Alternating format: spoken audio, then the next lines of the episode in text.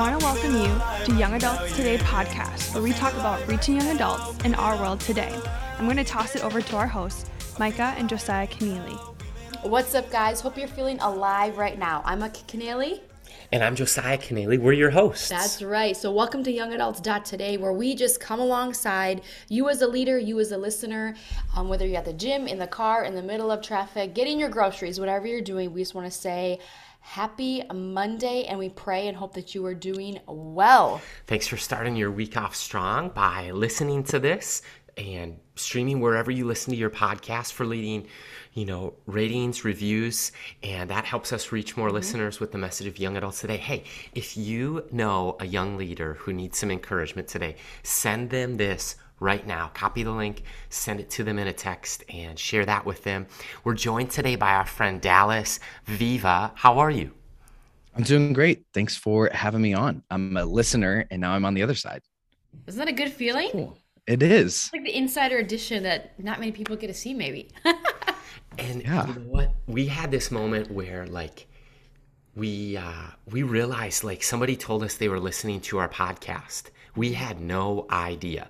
And so for us and for you today, Dallas, like, we don't know who's listening, but we're trusting that the Holy Spirit is going to encourage them, mm-hmm. fill them up. And um, so thanks for joining us, man. Yeah, it's a pleasure, honor. I'm excited. And for those of you tuning in, Dallas Viva is the pastor of singles, college students, and twenties, thirties at Mariners Church in California. So we're going to be talking about two mm-hmm. things. The first is building teams. And the second part of our conversation is going to be on developing leaders. So you might be in a role like Dallas, where you oversee college students, twenties and thirties, singles, young adult ministry, mm-hmm. and you're not alone.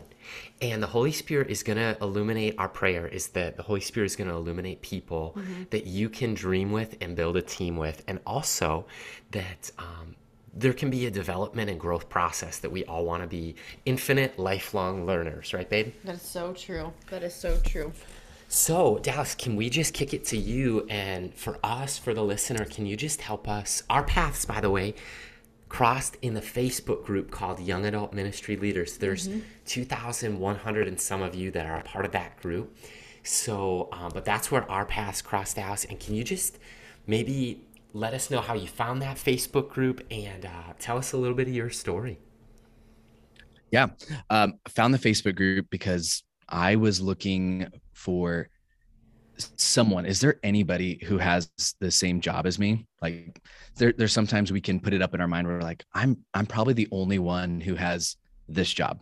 It's kind of like the people who are showing up every weekend in your ministry. I'm probably the only person with this story. The enemy loves to play that lie. So right. I'm, I'm like, oh man, is there anybody that I can relate with?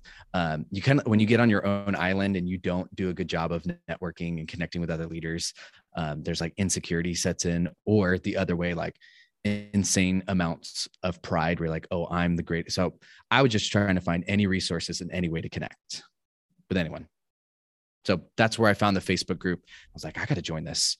Uh, and it's been super great to connect with people, and also um, it's like steal resources. Like, wow, that is super cool. I want to see if I can do that for my people. So all of you on the Facebook group, thank you for blessing a ministry you've never heard about, probably very far away from you. So yeah. That's so and then good. That's incredible. Yeah. My, my journey towards, towards leadership, um, and the church, I grew up in the church. Uh, I can't remember a season of my life where I wasn't a part of the church. My dad played bass in the band. So every weekend we were going to church. That was, was never an option to not go to church. Uh, so always going to church. And then in high school ministry, one day the worship leader called out, and my youth pastor, who is now my brother-in-law, interesting dynamic for another day, another story for another day, um, said, hey, I need you to lead worship. And I jumped into leading worship, and that started my path to ministry, was someone throwing me into the fire and interned at a church, went to a Christian university where I got a degree in music, specifically classical guitar, and I minored in biblical studies. So my whole beginning journey to ministry was always music, but I somehow, every church I've ever been a part of, I somehow always find my way back to young adults, find my way sneaking in there like, hey, you guys need any help? Or, hey, there's nothing here. Can I start something? Uh, so that's typically what I always end up doing. And I was, I was working at a church in Michigan, and a good friend of mine uh, said, hey, can I have an honest conversation with you? And I was like, sure. Like, I trust you.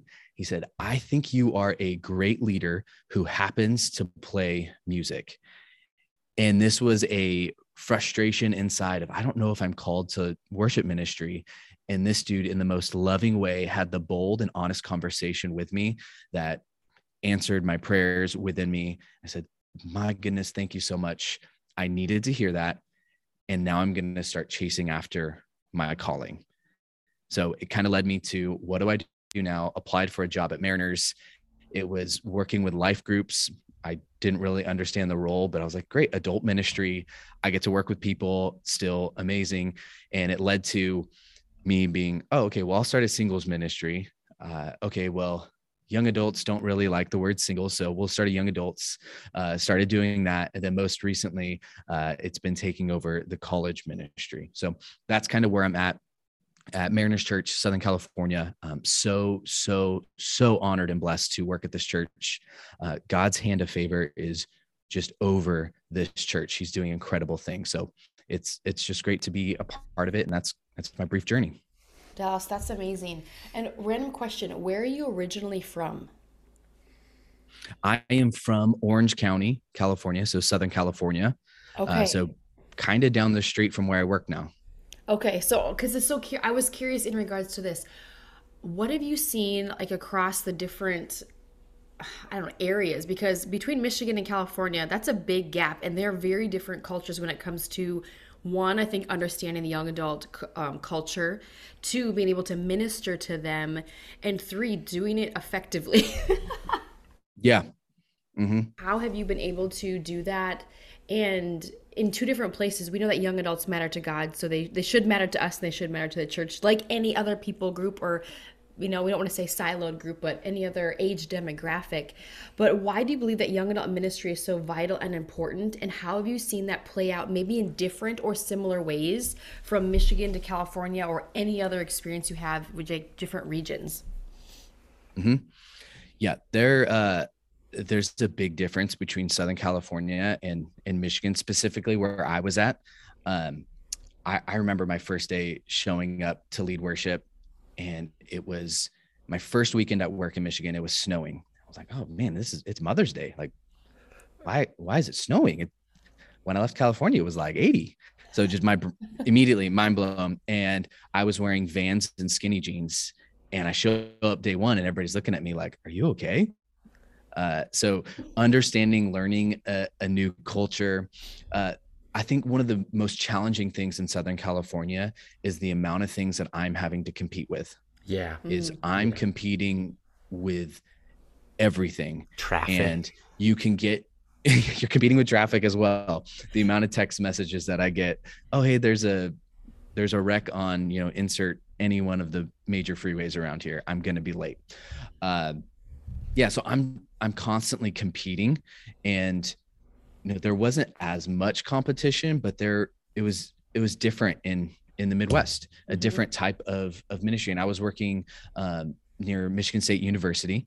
So man, the questions that people were asking, I was competing with other things. I was competing with going to a Michigan State football game, going to a Michigan State, uh, basketball game.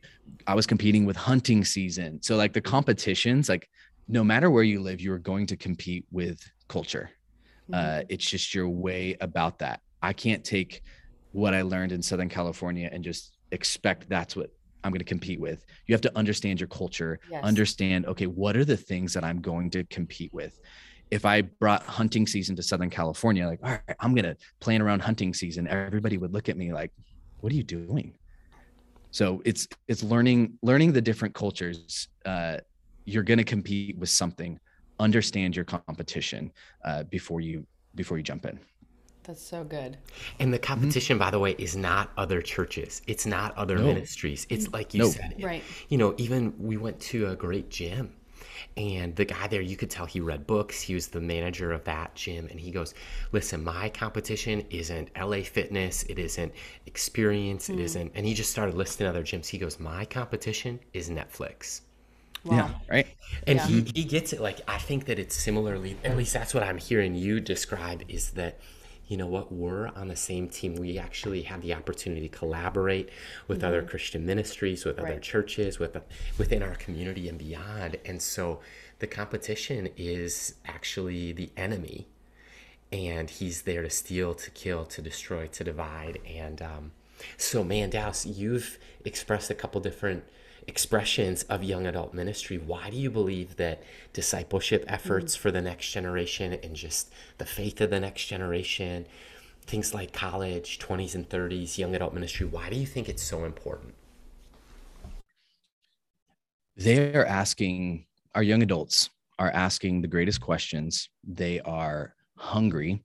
They're hungry for authenticity. They're hungry for, uh, you know, Are you, are you struggling? No, they're asking me the question. Are you actually struggling with anything, or are you on a pedestal? Mm-hmm. Like, are you better? Are you talking down to me, or are you struggling uh, too? So it's, it's being vulnerable with my people. And I, I love that. I love the authenticity. I love the hunger. I love the passion. Um, man, these are people who are influencers. These are business owners. These are the people who can send one Instagram post and thousands of people are reached. Like, it's mind boggling to think that. And as I think of the future of these people, these are the people who are going to be leading other people in, in the workplace. They're going to be the C E Os leading a team of people. They're going to be the influencers in their companies. These are the people down the road who are going to be elders of churches, who are going to be spiritually leading churches. So it's not just the moment that we have with them right now, but also look at the potential that they could have. It, it, it's a season that you have with them to invest into them, to disciple them, to help them see that, okay, if culture is saying this, we can almost guarantee that what scripture says is the opposite. You know, sometimes we, we would refer to it like Stranger Things, uh, the upside down. Like, that's what God's word is. God's word is the upside down. It's, it's completely different. So it's helping people with these with these things that they are facing and dealing with. You know, one of, one of the things that I probably quote the most is Matthew eighteen and how Jesus handles conflict. That is, like, if you open my Bible, there's probably just a crease right there, because I'm always in Matthew eighteen, because culture says when you have conflict, you cut that person off, you leave them, you don't tell them why you cut them off. And so I help them understand, hey, here's what Jesus, literally Jesus's words are. This is how you This is how you handle this conflict. So I, I love that they're hungry and open and willing to go down that conversation. It, it's beautiful. Like, that's so good to recognize that. And I think when we live in a cancel culture or a cutout culture or a cookie cutter culture, whatever you want to say, it's like we're trying to do the next best thing as leaders and pastors and, and people, and just really wanting to strengthen our relationship with God in the process to be the light in a dark season for our future selves or the people around us. And I just love that you even went there of saying, like, hey, like, I wrote down their things, like, they're asking questions, they're hungry, they're authentic, or they want authenticity, they're passionate. And I think I really value this generation because they're willing to ask hard, challenging questions that cause, hopefully, us as leaders to even dig deeper in our own faith to be like, wait, I don't know. I don't know the answer, but let's find out together, and let's grow together and do that. And granted, like, as a listener, whether you're leading a Bible study that's ten or you're leading the tens of thousands, like, the sheep that God has placed before you, they all matter, right? And as we grow as leaders, our ability to reach all of them shrinks. Like, that just gets smaller. I can't reach ten thousand people eyeball to eyeball conversation once a week, but I can equip the people who do have these significant platforms, who are desiring more of what God has for them, and lead them and point them to, like you said, Matthew eighteen, to how do we confront? How do we come alongside? How do we ask questions? When Jesus found himself in situations, or when he was being challenged, he would come at them with a question, you know, like, so how do we be leaders that have thick skin but a th- soft, tender heart to reach the people God has placed before us while equipping the saints to do God's ministry that are attending our services, right? And Dallas, I'm so curious, as a leader, uh, we can't take people where we haven't been. That's something that we believe. Like, I was a personal trainer for many years, and I, I can't tell somebody to do fifty jump squats if I'm not willing to do them beside you. That was just a rule I had. It was just like, if I can't do it, I'm not going to make you do it. But I'm going to do it beside you if, if this is something that you want. And I think sometimes young adults want a one-on-one pastor. Yeah. So as a leader, how do we how do we create Indi- not create individuals. How do we create opportunities for others to experience the fullness of who God's created them to be and feel that empowerment? But how have you particularly um, been stretching and growing as an infinite leader? We believe that leaders um, are learners and they're readers. How have you been growing and stretching as an individual leader yourself? And how would you encourage the person who may be in a similar role as a listener, as as we are, obviously, but how how do we do that? How do we continue to grow and stretch and almost be uncomfortable when the world says we should live in complete luxury? Yeah. Uh, this is what I love, is that people are also, like, my people are asking me this question too. Like, they... they just want to soak everything in. And my job is to, like, okay, you've taken all this in, now let's go to applying what it is. Yeah. So one of the things is, is reading. Uh, I, I kind of take a, an approach to, to learning, like a yearly approach. So last year, my focus for the year of twenty twenty-one was spiritual leadership. So I got a, bu- a couple books on spiritual leadership. I'm not the type of person who's going to read, you know, fifty books in a year. Um, I'm like, I'm going to read six books a year. And what I do is I take those books and I will take a chapter and I'll make like a leadership development talk out of it. Mm-hmm. And then I go and apply it. Because I know if I just go and give my volunteers books, they are not going to read these books. They will stack up and get dust. So if I can teach them out of the books, uh, that's what I try to do. So last year was spiritual leadership. This year is all about coaching. I, I really want to be a better coach. So I grabbed a stack of books. I researched in December, what are some great books on coaching, reached out to a few people, and they're not necessarily like Christian authors.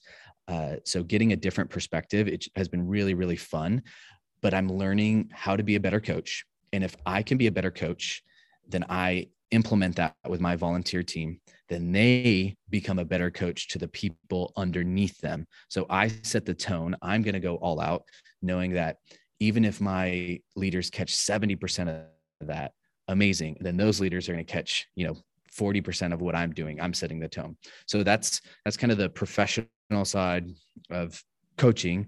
The other side is I, uh, I subscribe to TheosU, which is like an online, th- it's like Netflix theology. Awesome. So I spend, yeah, it, it's amazing. Uh, the guys are really funny. Uh, it's, it's more of an open-ended, we're going to teach you how to think, not this is exactly it. Uh, I, I, I just love it. So I'll wake up in the morning, open my iPad, spend twenty minutes, someone teaching me through the book of Romans, and then I go and read it. So it takes me a while to read the book of Romans, but I mean, my Bible has notes everywhere. I got a, like a piece of paper over here writing notes. So that's how I'm growing in my own time. And then I'm so blessed that our senior pastor wants to invest into us as a pastoral team. So we're reading as a pastoral team through the book Issues Facing Christians Today by John Stott. So once wow. a month, we're reading through a chapter of that and we are discussing it. And it's, it's really, really beneficial. It's a tough read, but it's really beneficial to read that book, sit down with the whole pastoral team and just hash it out. Hey, how are you seeing this? What do you think? Um, and our senior pastor is kind of leading us through a discussion, teaching on that. So those are kind of my three areas. I'm growing with others as a pastoral team. I'm growing in my vertical relationship with the Lord. And then I'm growing to hopefully invest horizontally. That's awesome. Dallas, that is awesome and inspiring too. You know, like, so many thoughts on that. I uh, we have a bookshelf downstairs, and I always pull books out that maybe I've read before, I want to read again, or it's like almost like it's calling off the shelf to me. It just piques my interest or curiosity. And on coaching, there's two books I have written by John Wooden, like one of mm. the, it's March Madness at the time of recording. That's right. It's basketball season. And uh, one of the winningest coaches of all time. And mm-hmm. I've read his um, Pyramid for Success and just like some of his best thoughts on coaching. So um, I have those two like pulled out that I want to read soon. So mm-hmm. resonate with that. And, and the other thing too, Dallas, is I read a story about a pastor who every week would read a few books. And mm-hmm. throughout his like thirty, forty years of ministry, he, like, I have never met this guy, but I read his story, and it was like he read thousands of books. And his messages, he never used an illustration with any of them. Mm-hmm. So it's like his congregation was clueless that he ever mm. read any of them, because he wasn't necessarily mm-hmm. sharing what he learned with others or applying it. And I'm thankful for early on in my life in ministry, my pastor knew I was a reader and a, a learner, and he knew that I had that passion. So he was always challenging me. How are you sharing what you're learning with others? Make sure your assignment this week, share mm-hmm. what you've learned with others, whether he'd have me share with mm-hmm. our pastoral staff or our young adult leaders. Just, he really was on my case about make sure you're mm-hmm. sharing what you're learning with others. So I love that. I really do. And, you know, go ahead. Well, it just helps us retain. Like, I can read a book and have, you know, a hundred highlights, but if I can take what I've read, I try to write it in like a one to two page write-up. And when I have a volunteer leadership meeting, I print that out and I hand it out. I walk through it, and it's me teaching the content. So if I'm teaching it, I'm implementing and I'm learning and I'm growing, and now I'm investing into it. So everybody is winning. There's a case mm-hmm. for maybe teaching might be the best teacher. Seriously. When you when you share mm-hmm. what you've learned with others, you kind of, there's the concept of mastery, that you have to have it somewhat mastered before you can truly share it with others. There's an internalization process. And I know yeah. that at Mariners Church, you're leading a number of ministries, college ministry most recently, as well as, you call it singles, twenties, thirties. And so maybe set us up with, first of all, like what that looks like on a day-to-day or week-to-week basis as far as young adults. Mm-hmm. And then also, if you can talk about in the process too, like what's your process of volunteers and teams and structure? Because we want to get to a point where we hear from you how you're empowering young yeah. adults to serve and lead. Mm-hmm. Uh, the way, the way it, it structured out right now is I have college ministry, so college aged. And then we have twenties, thirties, and then we have singles ministry. So twenties, thirties, people in their twenties and thirties post-college would immediately go right into singles ministry. We would have a singles event, hundreds of people in the room, and like twelve people in their twenties and thirties. No one was showing up. I'm like, what is going on? So I, I spent a lot of time talking with people, and they were like, we are never going to go to that. So, okay, great. Good learning. So we started a twenties, thirties, and here we are like a year and a half later. And now we have hundreds of people showing up just for twenties, thirties. It's that post-college, uh, people are getting married. I have, I have, I'm officiating seven weddings this year. Like, people are just getting married like crazy, which is beautiful. Uh, friendships are being formed. It, it's a beautiful ministry for our church, and it brings so much excitement. So college, twenties, thirties, singles ministry. So anybody at our church who's like eighteen to eighty and, and doesn't really have a ring on their finger will more than likely hang out with me for a long time. Uh, but the way it's structured is, uh, as of right now, I, there is no staff. I am the one staff member over all that. So the only possible way, the only way to do that is to have leadership, like to have volunteer teams around you. So I have core leadership teams. So these are the people that I got a group chat with. These are the people that are uh, coming over to my house, that know my family, that I'm, I'm investing heavily into them. They have access to me, but those, those are my people. They are the movers and shakers. They are the people that are leading all the volunteer teams. They're, they have people underneath them. They have their own structures. They're running their own meetings. I invest down into them. So th- this is, this is stuff that I, I absolutely love doing it. Um, if I, if I had a whole day, eight hour day, and I had a one hour like counseling session, I would be exhausted for the day. If I had an eight hour whiteboard strategy meeting, I could probably push that to a twelve or fourteen hour day. Like that's how excited uh, I get.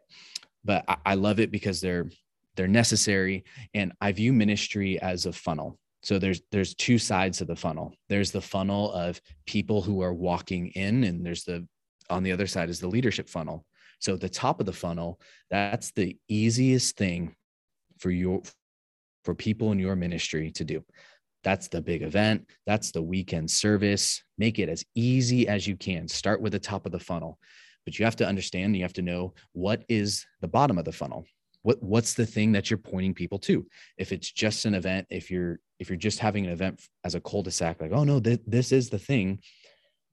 Why? Okay. Well, our people are asking what's more, how do I grow? How do I grow more? How do I get, go deeper into this? So having the funnel, so top of the funnel would be, I'll, I'll use twenties, thirties as our example. Once a month, we have a gathering. That's the top of the funnel. Come hang out, have fun. Every month we pick a new topic, and it's, it's like a cross between a message and a TED Talk, really practical, and show up to that.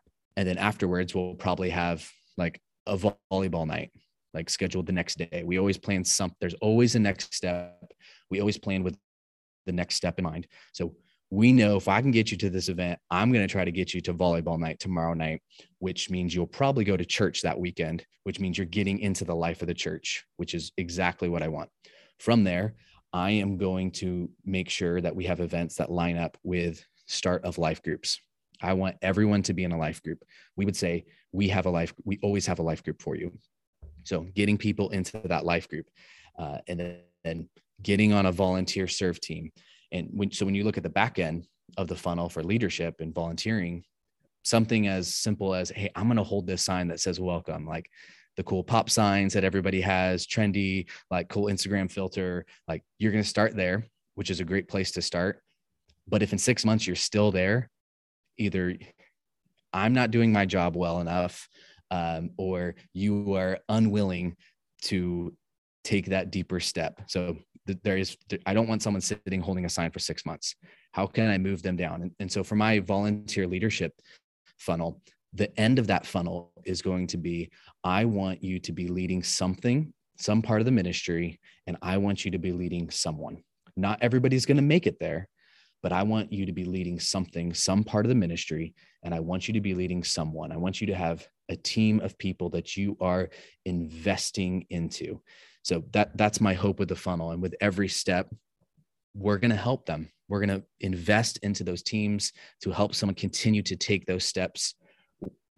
No one shows up on night one and goes, oh, I'm here. And all of a sudden they go to the bottom end of the funnel. If someone will ask me that, which I get that all the time, like, I love this ministry. Like I want to do the, you know, they have a million ideas, a million miles an hour.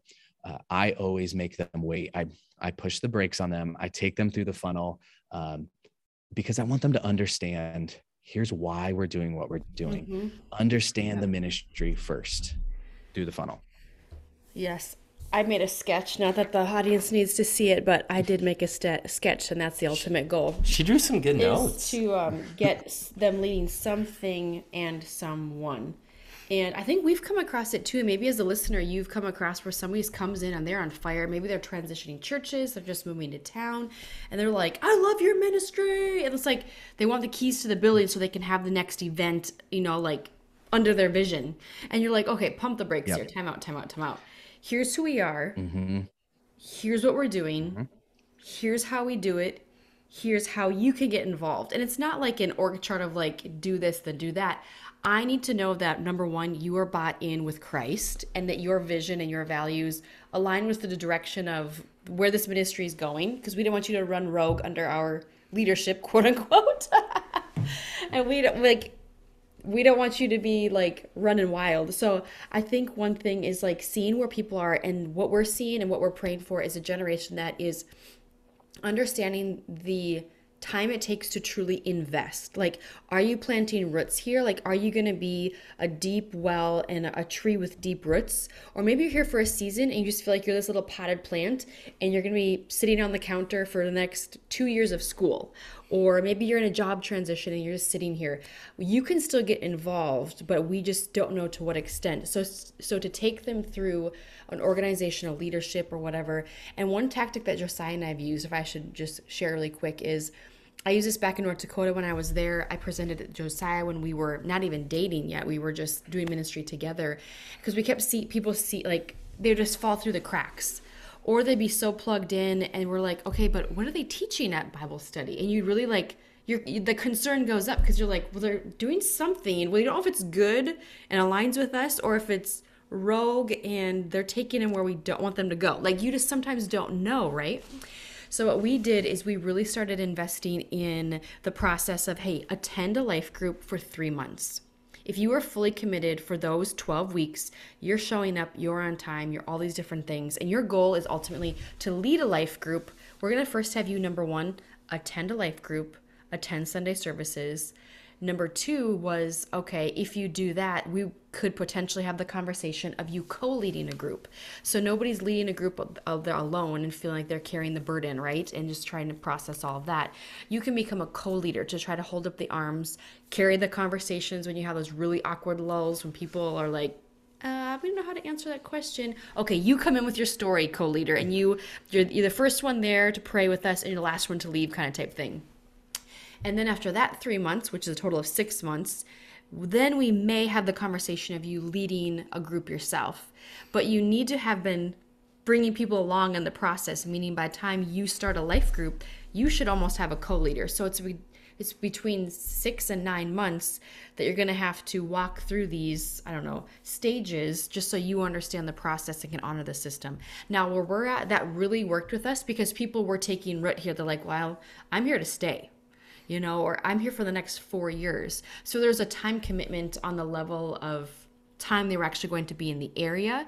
But then working on a college campus, we sometimes we only have one semester with students that we're reaching out to. A year or maybe two. Yeah, or maybe two years. Four if it's a unique case that they've teamed up with a four-year program. So it's like, how do we get people in the door when the revolving door is swinging so fast? Like, we're like, who's that kid? We don't know. We don't know. We don't know. Okay, they're here to stay. Come on out, you know?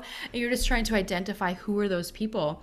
And I would just say, like, how do you, when you're trying to lean and obtain and sustain leadership, Dallas, how do we do how do we do that with ongoing training and leadership development outside of our own church walls? Like, how do we get them growing um and encourage them to seek God, not just on a Sunday, not just on a Thursday night in a life group, not just when we're all together living this life of community?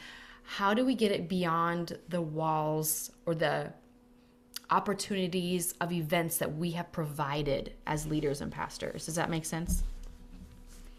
Yeah. How do we get people to live out what we're teaching outside of the church? Yes. Is that, is that what you're asking? Yeah. Yeah. Mm-hmm. One, one of my things with leadership is I, I want to be super practical. So a book that, a book that I read in college, um, was Communicating for a Change with Andy Stanley. Love and that book. He, it's, it's so simple. And he's like, hey, I have one point. Like, it was always the one point thing. So anytime I teach, I I'm a one point person. Um, I want people to walk away and almost annoyed. Like, okay, you said this line forty times tonight. And I'm like, but did you remember it? Are you going to live it out? So one of the things that we've uniquely done with, with our ministry is we want to have an impact on our local surroundings. So we went into a public sports league where we have a volleyball team, three-time champions. Don't want to make a big deal out of that, but one of our guys is like six eight, um, so kind of helps us. Um, but we, we join all these public sports teams, and we've kind of created a code of conduct. Here's what we do. We pray before every game, and we always invite the other team. Hey, uh, we're from Mariners Church. We wear Mariners. We want to invite you in. We're just, we're just going to pray. Um, you are more than welcome to join. Uh, and we give everybody these cards. I, I send my volunteer team with cards, and it's an active Q R code. So anytime we have an upcoming event, the Q R code, we don't have to reprint. The Q R code just changes. So I help my people go out into the community. We've created something where we are seen in the community. And it's been so beautiful to see people show up to our events where they're like, you were the guys who prayed for me. I, like a guy showed up a couple of weeks ago, like, hey, a couple months ago, your volleyball team prayed for me before a game. And I was so inspired by that. I took this card, I've been holding on to it, and I just decided I wanted to come tonight. So we have volleyball teams, we have softball teams, we have kickball teams. So it's, it's one way of getting people out into the community. And like on the back end, it's another strategy that I have is, women are the superior species that will show up to anything, and men are so challenging. Men will only show up to very specific things. Uh, so we've kind of created a ministry where we do a lot of outdoor activities just to get men to show up. And it's, it's really been beautiful. That's a whole nother strategy, but we are going out into our world. We sent a team to Mexico Uh, this weekend. We are sending a large team to Kenya this month. So we're, we're helping people get out into it, into the community. We do volleyball nights at the beach where we set up an easy up and we're just playing volleyball. I, I don't, I always push back on my team when they want to have events here at campus, because we have a large, beautiful campus. It's amazing, but it doesn't really help us evangelize and have conversation. So I push my team so hard to go out beyond the walls. Do whatever you would do here, do it there. Um, you know, there's always the guy who has the guitar somehow everywhere we go. Um, he's always there. Uh, we have a boombox. Uh, we've prayed with people on volleyball nights. We we have such great relationships with local restaurants because we'll call ahead like, hey, we're bringing like fifty people. Are you okay with that? And now they're texting us like, hey, when's the next time you guys think you can come? Uh, so we're building relationships with local people, but it's just taking what we're doing and going out.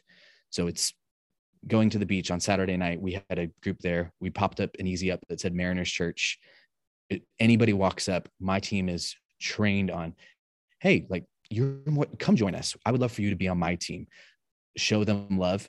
And next month, we're doing a whole night on how to share your story. So we're walking through, uh, walking through how to like, there's the two, there's the two ledges and then the cross in the middle. So we're practically going to walk through how to do that. And then at the end of the night, we're going to get people in groups of five and we're going to make everybody share it with the people at their group.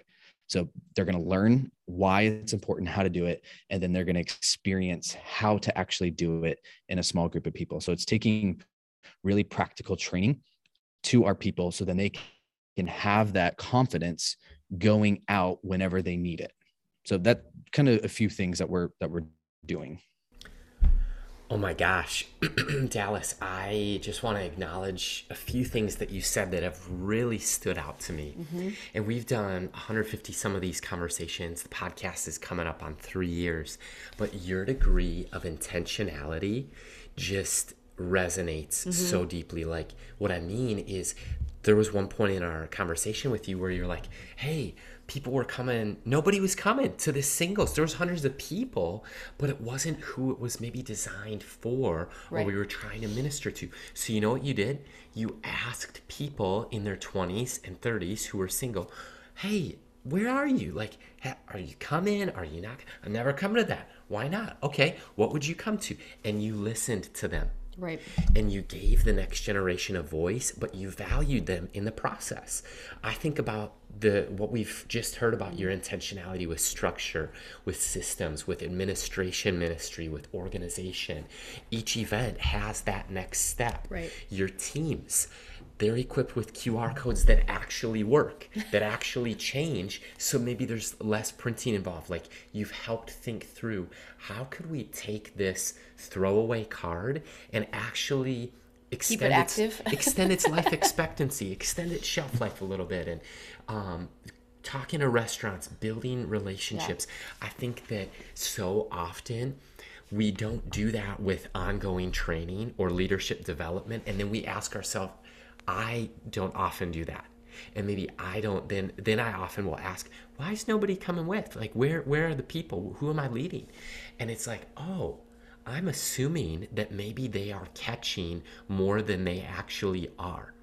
And mm-hmm. they're not mind readers. Right. I remember in Timothy Keller's book, The Meaning of Marriage, he they went on vacation and he had kids and he was kind of dropping hints like about the library, and they left. He never went. And he goes, yeah, I'm so disappointed. I never visited the library. His wife goes, why didn't you ask me? I'm not a mind reader. You robbed me of the opportunity to bless you. Mm-hmm. Mm-hmm. And what you've done, Dallas, mm-hmm. is you've actually given people opportunities to minister. And you've given people things to, whether it was phrases or tangible takeaways, to live out their faith and to live out their calling and to take next steps and to lead courageously, invest eternally. That's and good. So really excited about that. Let me ask you this. Systems fire you up, um, organization, structure. That's really rare in a role like yours. And so I'm curious, it could be sky's the limit. But when I say, what are you dreaming about or hoping for when it comes to the faith of the next generation? What are you working on? Yeah, right now we are, we're working on college and, and, and structures and system. Like that's, that's on the top of my agenda is how do I take, and, and this is, this is part, you have to look at everything through the lens of your ministry. So if you, if you are listening right now and you're like, oh, I'm just going to do that at my church. Well, listen to your church and how it works. So with, with where I'm currently at, I could have, I have up to about a hundred people a month reaching out, and that's all, that's college. That's twenties, thirties, that's singles, about a hundred people a month. So there's two options I could do. I could say, oh, well, I'm going to call a hundred people. Well, I would be exhausted. I would get absolutely nothing done. My family would not enjoy me because I wouldn't be around. Uh, So it's building out teams of people to go and do that. Building out, I have a group of people who love to like take everything, the intake, and say, hey, you know what? I'm going to text these twelve people. I'm going to text these twelve people. And then they go and have the conversation uh, with life groups. It's, it's, re- it's building these structures. I have the structures in place. So it's recruiting and investing into volunteers to go into these structures and to live it out. And what I hope, it doesn't always work this way, but I hope I can find a volunteer and say, what's your sweet spot in ministry? And I can ask a couple questions like, oh, you love to mentor people. You should be one of our life group coaches. Here's what it looks like. Let me connect you with another coach, and then you two go. And then I have one coach who does all the training. So I'm kind of like the intake, and I move people. Um, if someone stays connected to me, they won't stay connected to the ministry and the church. If I can connect them with two or three people, they are going out and they're probably going to have more wow. fun. Um, I'm not, I'm not the dude who walks into volleyball night and everybody's like, Dallas is here. Uh, I'm not that guy. And I know I'm not that guy, but I've recruited people who are those people. So I will show up to an event and people are, I, I train my people so well where, where they're like, hey, how long have you, have you been coming to Mariners? How did you get here? And it was funny. Uh, one of our last events, someone came up to me and started asking the questions to me. And I was like, oh, okay. And so I just played along. Uh, and then I go up on stage and I start talking. And then afterwards, he's like, you didn't tell me you were like the guy who goes on stage. I was like, hey, that, that's okay. You didn't ask. I just answered your questions. Uh, I love so that.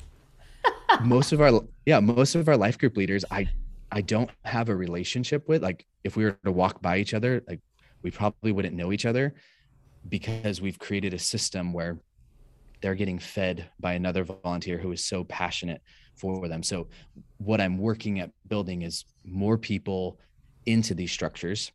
But here's the downside of all the structures is sometimes when you overstructure, and this is my downside, is people become names on spreadsheets.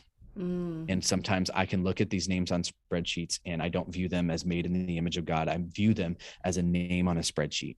So that is my biggest downfall that I have to be so self-aware about, and having people around me pushing, hey, did you, did we like talk to that person? Mm-hmm. Did, did we pray for that person? Did we hear their story, or did you just try to get all the details?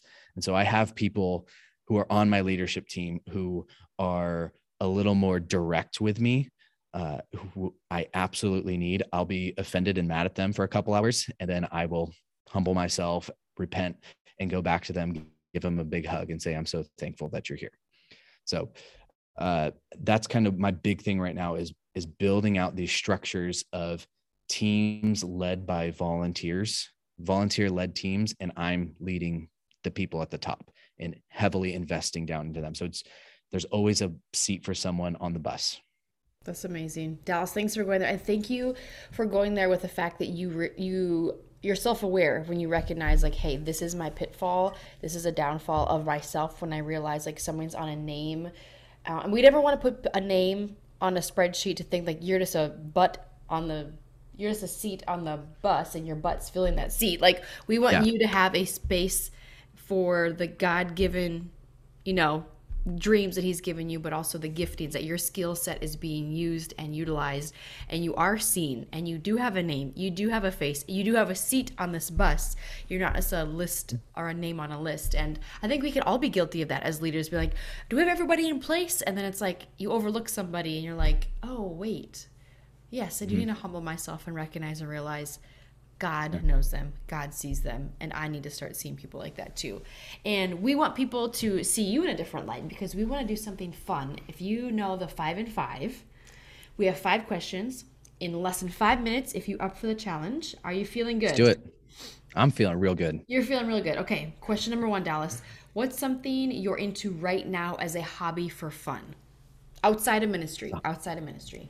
Outside of ministry, okay, twofold. Um, there's an outdoor one. I love biking. I love road biking. I'm not a mountain biker because I can take my three-year-old, put him in tow. And that's typically when I listen to a podcast. Uh, so I have my like forty-nine minute route that about a whole one, a podcast for young adults today. So I got my route for that. Uh, I do that. And then inside, uh, inside the, the house, like I really love making pasta. My family is super Italian. And I've really, really been into making pasta. And so I will take a day off. I will make dough. Uh, I will make pasta. And it's it's a really fun way for my wife and I to to connect because she loves eating the pasta and I love making the pasta. And it's just a fun thing for our family. That is a fun fact. I love it. Oh, man. Hope to come chill with you at Mariners and go for a bike ride and uh, eat some pasta sometime. Come on. Sounds Come fun. on. Uh, what about this favorite road trip snack? Ooh. Favorite road trip snack. This might gross out some listeners. Um, I love sunflower seeds. Oh. Like I sit there and I will get the biggest cup I can find. And normally that's my Dickie's barbecue cup. It's yellow, uh, bright, standing out. Everybody on the road knows I'm there. Uh, we took a, it was about eleven hour road trip with two kids, a three-year-old and at that time like a six-month-old, uh, eleven hours to Northern California, and I burned through, burned through some seeds. It was more of like stress eating at sometimes uh, when I'm pulling off to the side of the road to feed a, a child or potty breaks, accidents in the car. It's beautiful. My my salvation was tested. Yes, I think that's uh, something I experience every day. My salvation is tested for children. Yes. Oh, I love it. Okay, here's another question. Here's the curveball. Um, if you could ask Josiah and myself one question, any question, what would that be today? I'm ready for it. Uh, so here I am doing on like church ministry. You are doing campus ministry. How... I have, there is a large university like a mile away from where I'm at with on-campus ministries. How do I best approach? Do I start an on-campus ministry that's connected to my local church? Do I reach out to campus ministries there and work with them? How do you have the best partnership when I don't want to come in and be like, here's our, we're coming in, we're the new church here. How do I honor? How do I get people? We're all on the same team. Walk, walk me through that. Oh my gosh. That's, I think that's the right question, yes. First of all, because there's a campus in need in your community, and that's on your radar, and it's on heaven's mm-hmm. radar. These students matter so much to God and to, to you, to mm-hmm. us. And I think that what I would say is to see what God, it's kind of the Blackaby model. You talk about spiritual leadership. Uh, Henry Blackaby wrote a book called Spiritual Leadership, and his whole thing was find out what God's blessing and be a part of it. So the, the place that I would always start is at least build a relational awareness of who's there, what are they up against, mm-hmm. what do they maybe mm-hmm. need? Do they need a week off preaching? Could could you help that way? Do they need um, connections with students and you have some that go, or vice versa? But I, I'd always see like what is mm-hmm. going and how can you then be a part of it to add value, because sometimes there's sustainable long-term ministers. Like I think of our campus, mm-hmm. the first thing we did is we sat down with Jamie Miller. He had been there at the time, I think fourteen years. Mm-hmm. And we didn't know like, hey, we're the new kids on the block. This is actually your turf, your territory. He goes, I've been praying for workers of the harvest. You guys are an answer to prayer. Here's mm, the first check that anyone's given you. Here's the first resources to launch your campus ministry, to start evangelism on this campus, right. to start discipleship efforts. It actually wouldn't have been possible without him first, right? Going before us, but also even helping provide. And I just look at like, I want to be like Jamie Miller in yeah. kingdom mindset. And sometimes we hear the opposite, where a veteran is on campus and then somebody new comes into town. Or a big church that's a big like, church we maybe reach sweeps you. in. Yeah. And they do the thing, and that leader leaves after a year and a half, and here they swept up all the leaders and kind of the thing got wiped out from under them, and then you have a discouraged campus ministry leader. And that's not always the case, but I right. think those are a few of the dynamics that can be at play. So when we reach out relationally, mm-hmm. it shows like, hey, there's thousands of students. We can definitely go after them, but we're better together. What would right, you say? Right. I would say one thing that our the University of Minnesota does here, and Chi Alpha teams up with them, and I think this is so neat and so amazing, is actually the Chi Alpha team. So let's say there's like sixty students and everything, or one hundred or whatever. They actually volunteer when the freshmen move in that weekend, and they help the students, the oncoming freshmen, move into their dorms. So they're making that connection with the students that are going to be the upcoming class on campus. So it's a ministry that comes in, serves for a weekend, literally helps people move in wherever they're at, whatever they're doing, and amazing things have come of that. And granted, they are like already a functioning campus ministry, but then the school expects that, because the school will be like, well, where's your team of people? And they're like, oh, well, we actually have two hundred people to help us here. Oh, amazing. So you're on this big secular campus with over fifty-five thousand students, and there's this expectation that Chi Alpha is going to be um, a volunteer sponsor that initial weekend, or at, um, what is it called? Uh, Brent Silkey's yeah. Welcome Week. Yeah. So it's just, I think, where you can be the hands and feet of Christ to lift up the arms of the other campuses maybe first. Um, one thing, fun thing that we're not allowed to do, but I've always dreamt of doing, is to serve the students with a food truck or a big like froyo truck. Like, how can we just get on the campus and just serve these students for three hours during finals week? Like, we'll cover the charge, but come, and they come out to us and we just get to minister to them. That's been my dream. We have not been able to do that, but just thinking of like, hey, how can we serve? How can we sponsor? How can we support the current people, like Josiah said?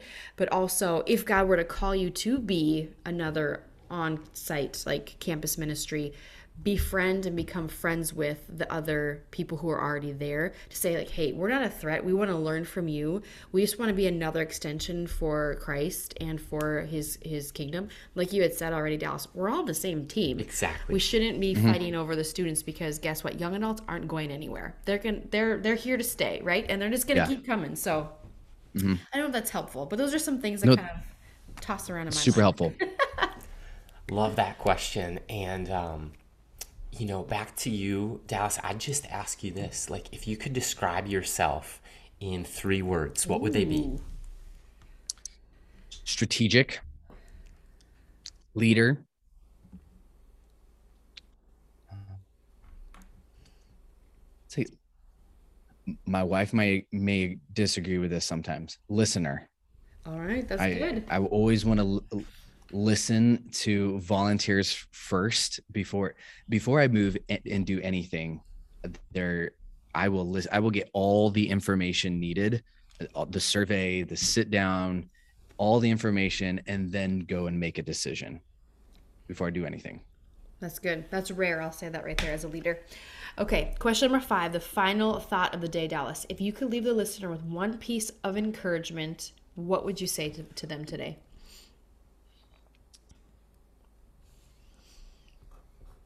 Yeah, I, I think for me, it's it's helping people see that they are made in the image of God.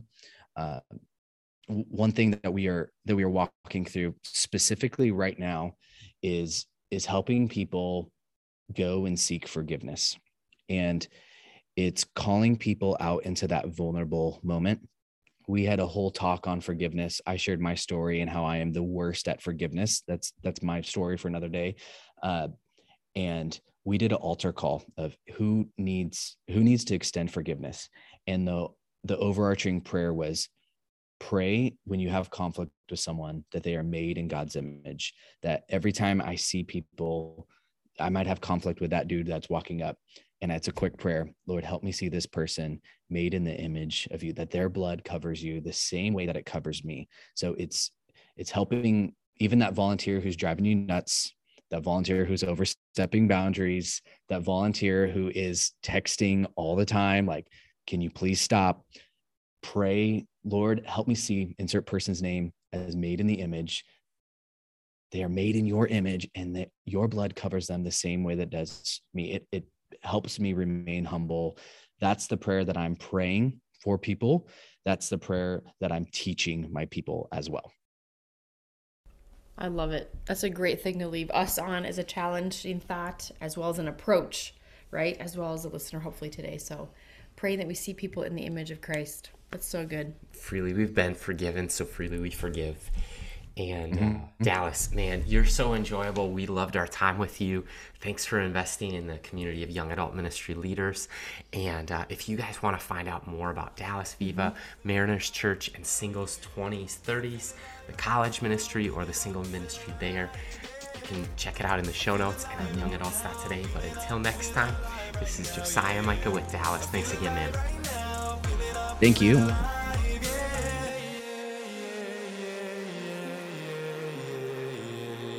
Thanks for listening to today's conversation on the Young Adults Today podcast.